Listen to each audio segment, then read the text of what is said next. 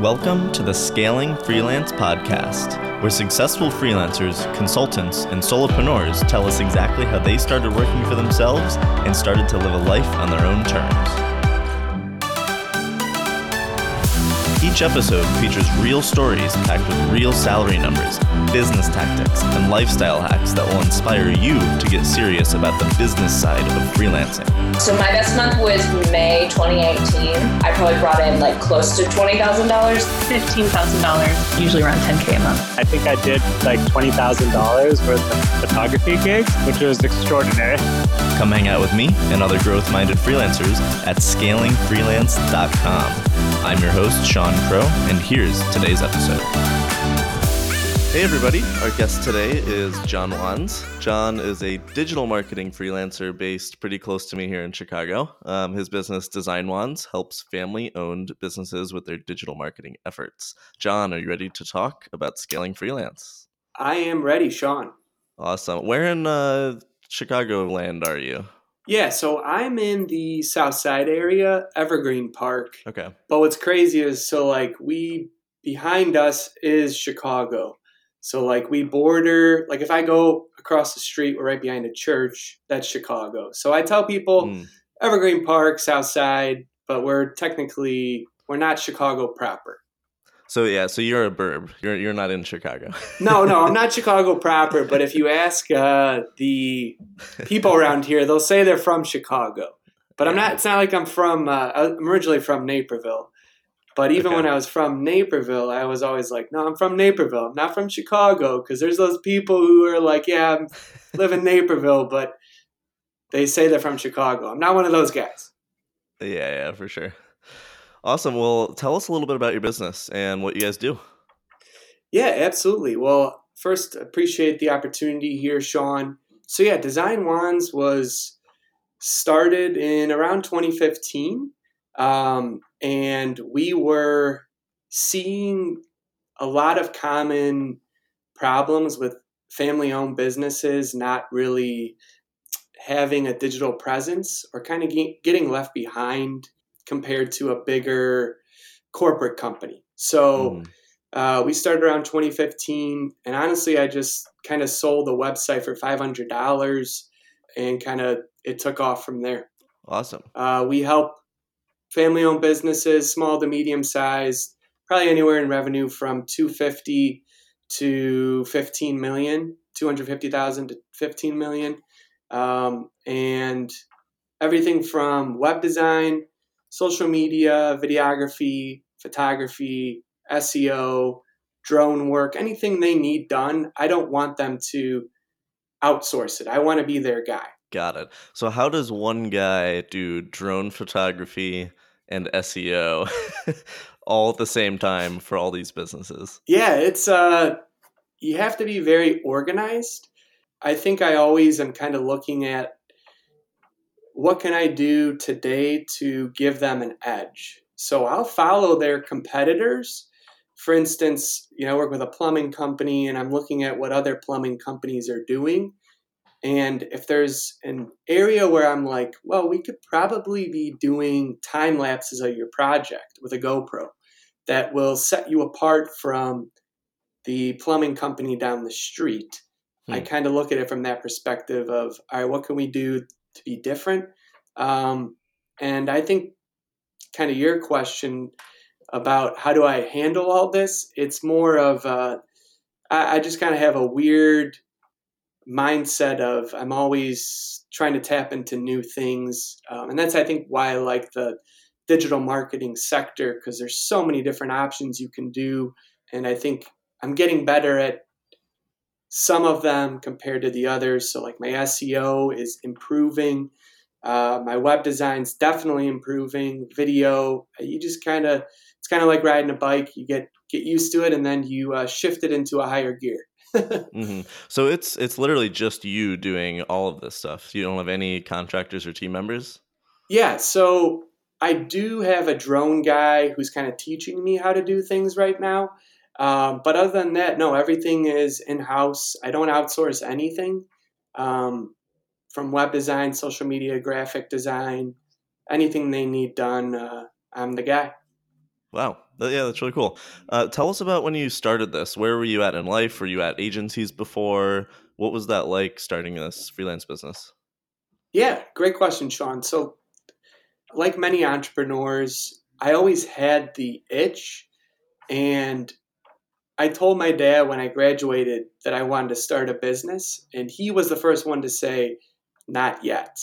Because he knew I, I, needed to learn a lot more. Mm. Um, so I was I had a, a very strange career path. I worked in an athletic department at Illinois State University. So I really enjoyed the sports side of media relations. That's kind of what I was in. And then I shifted once I graduated to working at 97.1 FM The Drive in their promotions department. Um, and then I decided I want to go more into the sales role. So I worked with a, a decent size marketing company that was kind of just selling like print advertising, which I didn't necessarily believe in. So mm-hmm. I was more, I was caught at a crossroad with that where I was, you know, saying, yeah, you should have a website, but I wasn't offering that as a service because the business I was working with didn't provide that. Um, so I was there and then I uh, went into the co working industry. So I was managing Rev3 Innovation Center in Naperville. And then I went into managing 25N co working based in Geneva, but I worked at the Arlington Heights location. And then, yeah, I was on top of that, too, I worked with my plumbing client as a plumber for uh, about two months. Wow. To kind of make ends meet. Um, and they were very happy to, to kind of help me. And I didn't know if that's the route I wanted to do. It's been a crazy path, but I'm so grateful for the opportunities that my clients keep giving me. So. Mm.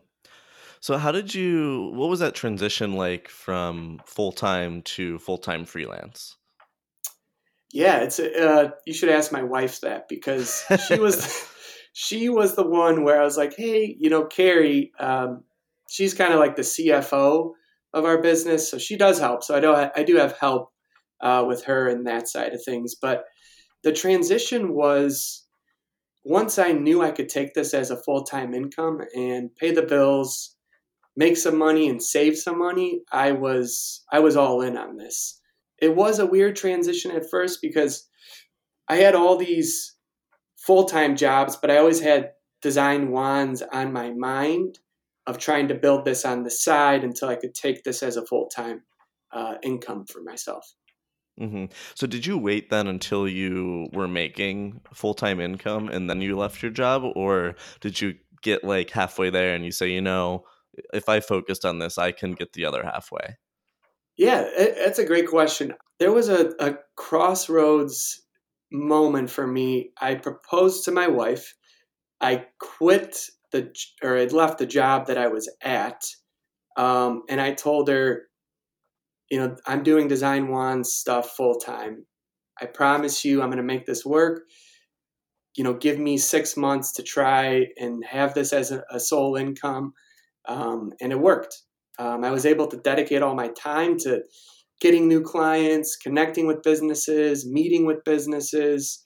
Um, I think the one piece of advice I have for people who are like, ah, I want to get out of what I'm doing and do my own thing is keep that because you need money coming in, but always be building this on the side. So every hour matters in, in a freelance career, and especially when you're starting off. Um, but if you focus on you know that freelance opportunity or whatever you're trying to do on the side, um, when you have some downtime, then you should be successful. If you put your mind to it, you you will be uh, you'll be good. But you got to put the time aside for that. Mm-hmm. So, how did you get your first handful of clients while you were at your job? What, what were you doing to actually find these people? Cold calling. Oh yeah. Uh, yeah. So uh, it's it's funny to look back at the relationships I've kind of built because I was selling five hundred dollar websites. I was just trying to get opportunities. Um, and I've grown those up to, you know, five to ten thousand dollar um, accounts that are yearly paying me to do their marketing. So I um, I started small and just said, you know, let's try to provide as much value as possible and figure out how we can measure the business that I'm bringing in for them. So it was a lot of cold calling. And then once I kind of got the hang of web design, I was reaching out to businesses and saying, hey, can I do this for you? And if they said, you know, how much will it cost, then I will give them a price. But I was also very kind of in a, a mindset where I was, I'm going to do this for free and then come back and say, this is all the value I've provided.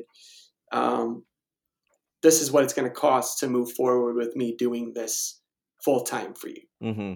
Yeah, that's interesting. Uh, that works well for us too, where we do a small little project, right, that gets them in the door. Mm-hmm. And sometimes, if it's a paid project, it'll be like gets their credit card in our system, right?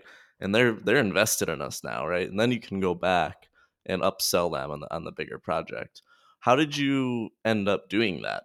Uh, did you learn that from someone, or was this kind of an intuitive thing to to do stuff for free first? Yeah, that's a, it's a great question, Sean. And I didn't necessarily follow another business model.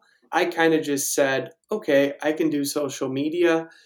Let's put together some posts and mock ups for these businesses to look at. And um, it's funny when you just put the time and effort in to meet with a business. I don't do any, I don't think I've ever closed a business over the phone. And it's always, you know, let's meet, let's sit down. And then ideas come up. They're like, you know what, I've always thought about getting photos of my team or doing a video commercial. And it's like, I'm your guy. Like, you, that's why I'm here, you know? Mm. So it, it was just more of uh, piecing it together, saying I can do something, and then going to the drawing board and saying, all right, let's figure out how we can, you know, do this uh, in a professional manner. For sure, yeah. So, where do you, how do you envision your business growing? What, what do you want this business to turn into? Because uh, there's a few paths you can take, right? You can just stay the solopreneur, freelancer. Uh, you could start outsourcing some work. You could turn into an agency. Uh, where do you want to take this? I think the one thing I avoid is putting together like a five year plan. I don't believe in any of that stuff. I believe in maybe a two to three month plan of a window and saying, all right, I need to meet with this client, need to meet this guy. Bigger picture with design wands. I just, as long as I'm getting opportunities, I don't see the point of even trying to bring on uh, more team members um, because I've been able to figure out how to do this in a professional manner that's making good money and um, at the end of the day it's providing really good value to the, the clients so mm-hmm. I, even if somebody came my way and was like hey i want to team up with you i'd be very cautious with that approach just because um, i've been able to do this now you know, moving forward, I don't have kids right now. I think when I get more time consumed with family stuff, I will maybe look to bring in, you know, other help. Um, mm-hmm. But I would say in the immediate future right now, I, you know, maybe the next three to six months, I, I wouldn't be kind of looking at that. Just kind of seeing that I still get opportunities and uh, figure out how I can provide the value. Yeah, um, there's nothing wrong with staying small. I think it's totally underrated uh, because yeah. you can make a good business by staying really lean, really small. Mm-hmm. Uh, there's no reason we all have to go build these big agencies. right. I agree. I think I'm sure you've known this just based off your career. Like the more people that are on your team, it is, it takes pressure off of you, but then you're also taking all of their ideas and their problems and stuff that that that's setting them back um, on top of what you're trying to focus on. So yeah, I'm sure you know you and your uh, business partner know that it's it's mm-hmm. everyone has this dream of becoming the next uh, you know Edelman or uh, you know a, a bigger marketing company, but I think it's more fun when you're you're small you're you're in the trenches, you're gritty, you're you're trying to figure out what you can do to help these businesses. Yeah, definitely. There's a good book uh, that I would recommend. It's called Company of One. Uh, Company of Paul, One. Okay. it's by Paul Jarvis. He's kind of a if you don't know his name, he's kind of a solopreneur freelancer guy um, in the space, and it's the whole book is about this like theory and this thesis. It's really good, really interesting. So, how do you currently maintain your a consistent level of income? Is it how you structure your projects and your contracts, or do you is are they pretty quick projects and you just have to keep getting business? I I think one thing that sets me apart from the other marketing companies is I ask my clients when I meet with them to give me one year to provide as much value to them. So everything is signed with a one year deal. Nice. Um, and my structure of income is they'll either be paying me monthly or I break it into three or four payments if it's a you know bigger contract that they have to be paying. But yeah, it's it's been working. The the year just asking for one year commitment, you know, it's nice because you know some months you're you're seeing more as renewals come in, but then you also have a steady you know certain amount of thousands of dollars coming in that you can depend on. Yeah, that's that's huge that you can get twelve month contracts. Uh, what's what's like a typical if you had to average it out contract size for a year? Sure. It, it depends on the business. So, mm-hmm.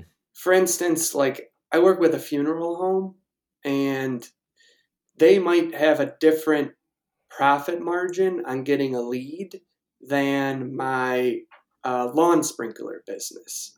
So I mm-hmm. kind of base it off of what I think they're going to get off of leads, and I ask them straight up, you know, how much do you charge for a uh, a lawn sprinkler installation, or how much do you charge for a funeral service, and then I base the uh, total contract uh, based off of that price. But I usually I won't do anything for less than five thousand dollars a year and then it goes all the way up to right around forty thousand dollars a year. So that's kind of okay.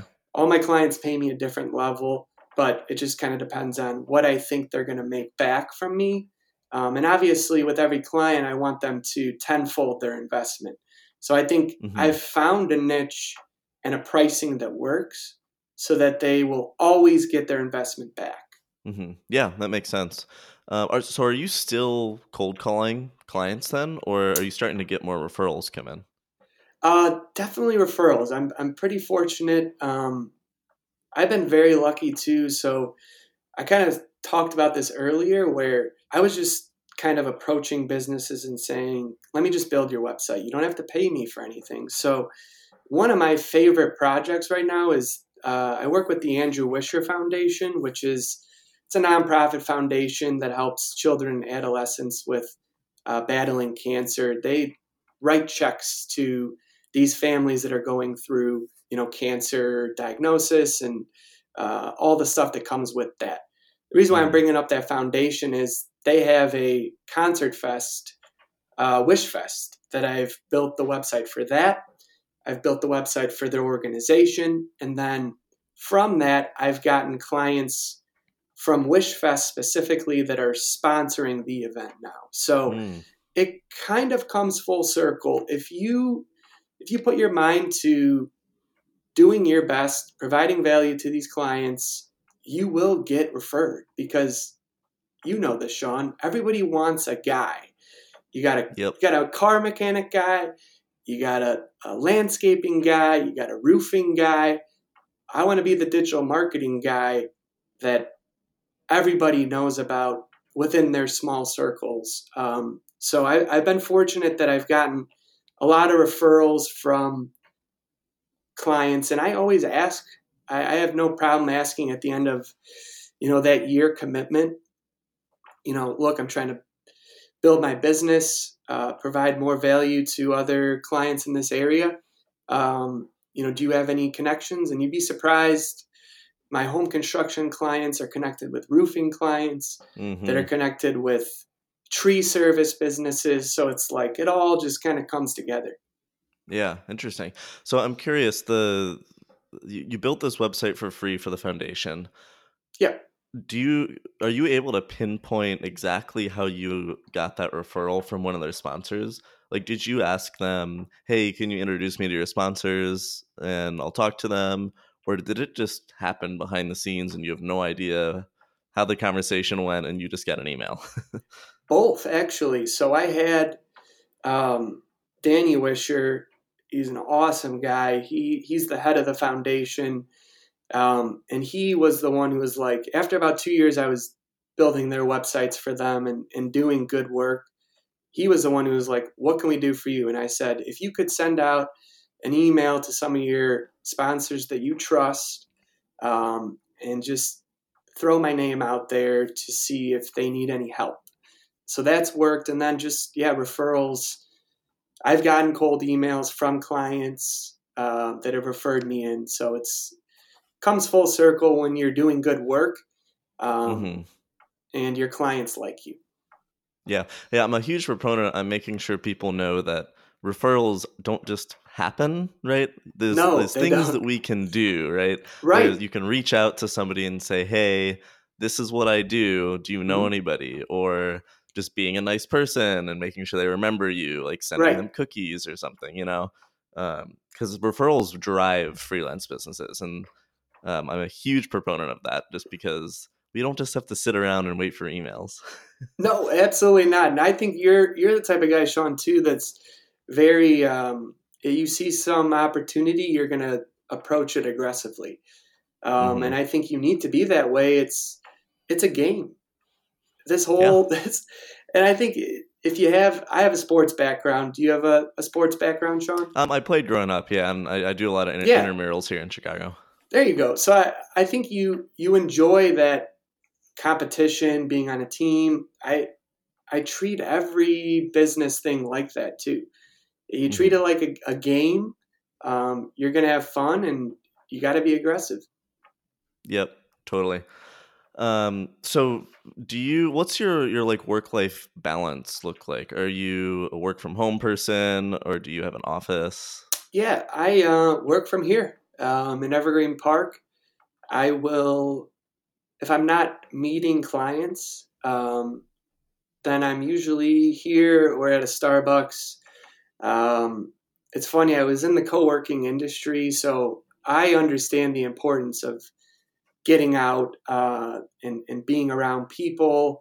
If you have that opportunity, there's not really a co working space that's close unless I want to drive to uh, the Chicago area, downtown, um, which I don't want to right now. So it's uh, It's a commute. Nobody wants that. no, exactly. Commute uh, commuting is and that should be on like the job qualifications when you're applying somewhere. It should say, "Where do you live? Here's your average commute time." Because you, unless you're using it, you know, to make phone calls and, and listen to podcasts, commuting is it uh, takes a toll on your life. That's for sure. Yep, I agree. Um, but yeah, it's the work life balance is is more just working from home.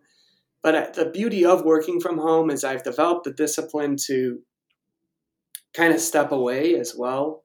You know, when I'm in my office, like yesterday, I had uh, just a hard conversation I had to have with uh, one of my clients, and afterwards, I was a little kind of rattled a little bit. So, in the Mhm. past, I would continue to work, um, but yesterday, I stepped away, walked my dog, uh, blew the leaves to uh, clean up my front lawn, and it kind of helped reset and just kind of be like, John, move on. Like it's it's gonna be okay. Yep. Yeah, and that's the important, really, really important part about freelancing is you gotta gotta know when self care needs to be there. You know, it, it's easy to just keep your head down and keep working, but um, and it's it, it's really nice when you have a puppy too to walk.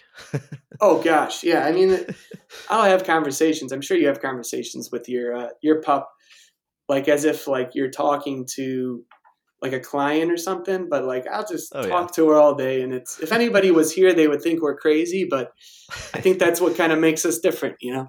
Yep, for sure. Yeah, I learned pretty early on uh, with podcast interviews that I have to keep her in her crate for the half hour that we do this because Yeah, yeah. if she if she hears something, she'll like coming up the stairs, she'll bark, and and then the recording is out, out the window. right, right. Well, let's hope uh, there's no doorbell ringing or we're uh, we're toast here. Yeah. Awesome. Let's get into the final freelancer fave five questions here. Um, number one, in terms of revenue, what is the best month that you've ever had?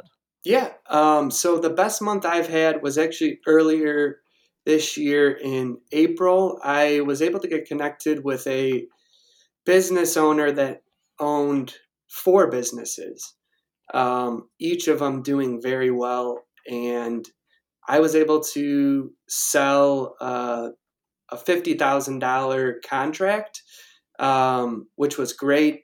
And then on top of that, I had some renewals in that month and just other uh, kind of money coming in from clients. So it was about probably $75,000 was the highest month I've had.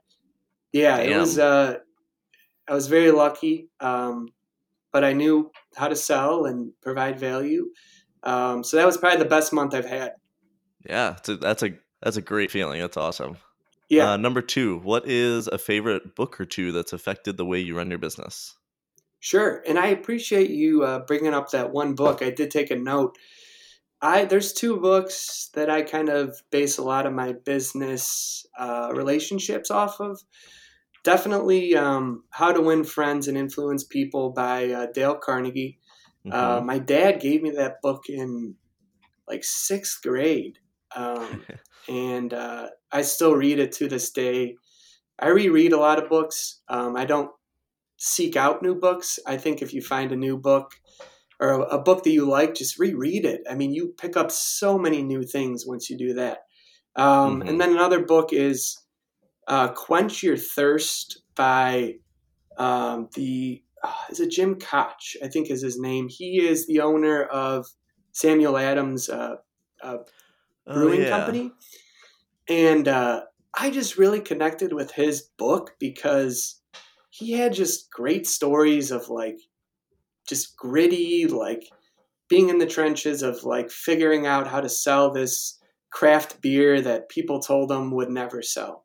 So uh, he's got cool stories in there and I, I reread that because it, it just helps to relate to what i'm doing mm-hmm. i didn't realize he had a book yeah because he was on the um, uh, how i built this podcast and that was one of my favorite okay. episodes just hearing that story yeah, like I had no idea that that was that was a cool story like that. Yeah, I recommend he, his.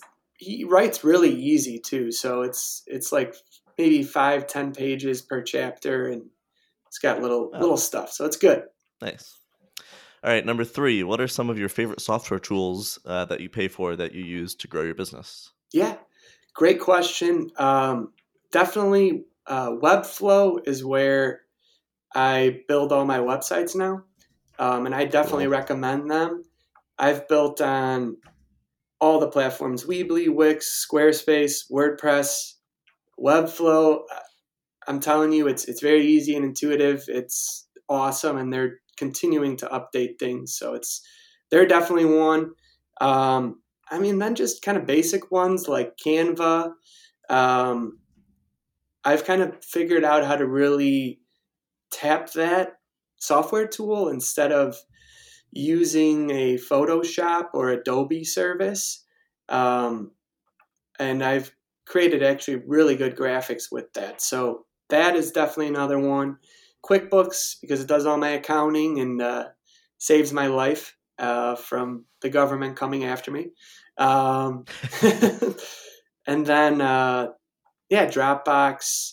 Um, that's another one I use just for you know photo storing.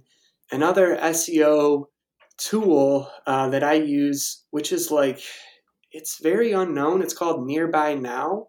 Okay. And it's very good for like if you deal with businesses that are like doing jobs like uh, like a plumbing business that's out servicing or a uh, roofing company that's out doing roofing jobs. Essentially, they're able to uh, check in with this app and it tags um, their map location to Google and sends them pretty much like a tag mm. of the specific location they're using and then what the service they're providing. So if it's a roofing, if they're completing a steep slope roofing job in Elmhurst, Illinois. They can actually tag the house they're at. It doesn't show the house. It's good. It, it works for my clients because it, I don't know. It just gives like an edge on Google. I've seen it with all my clients, so definitely check it out. Nice. All right, number four. What freelancer or micro business owners are you currently following? Yeah, uh, great question.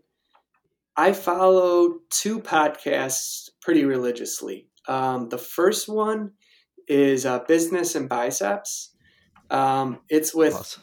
Corey Gregory and John Fosco. So these two guys, they just give you a hard, a kind of hard nosed advice on everything, um, and that's why I like them. They're they've kind of built this supplement company, and they talk about that, but it's more about their uh, stories from building previous businesses um, that Mm. I really like to enjoy and hear, and they're they're really funny.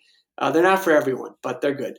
Uh, the other one is um, Focus Three podcast with uh, Tim Kight and uh, the former Ohio State head coach Urban Meyer.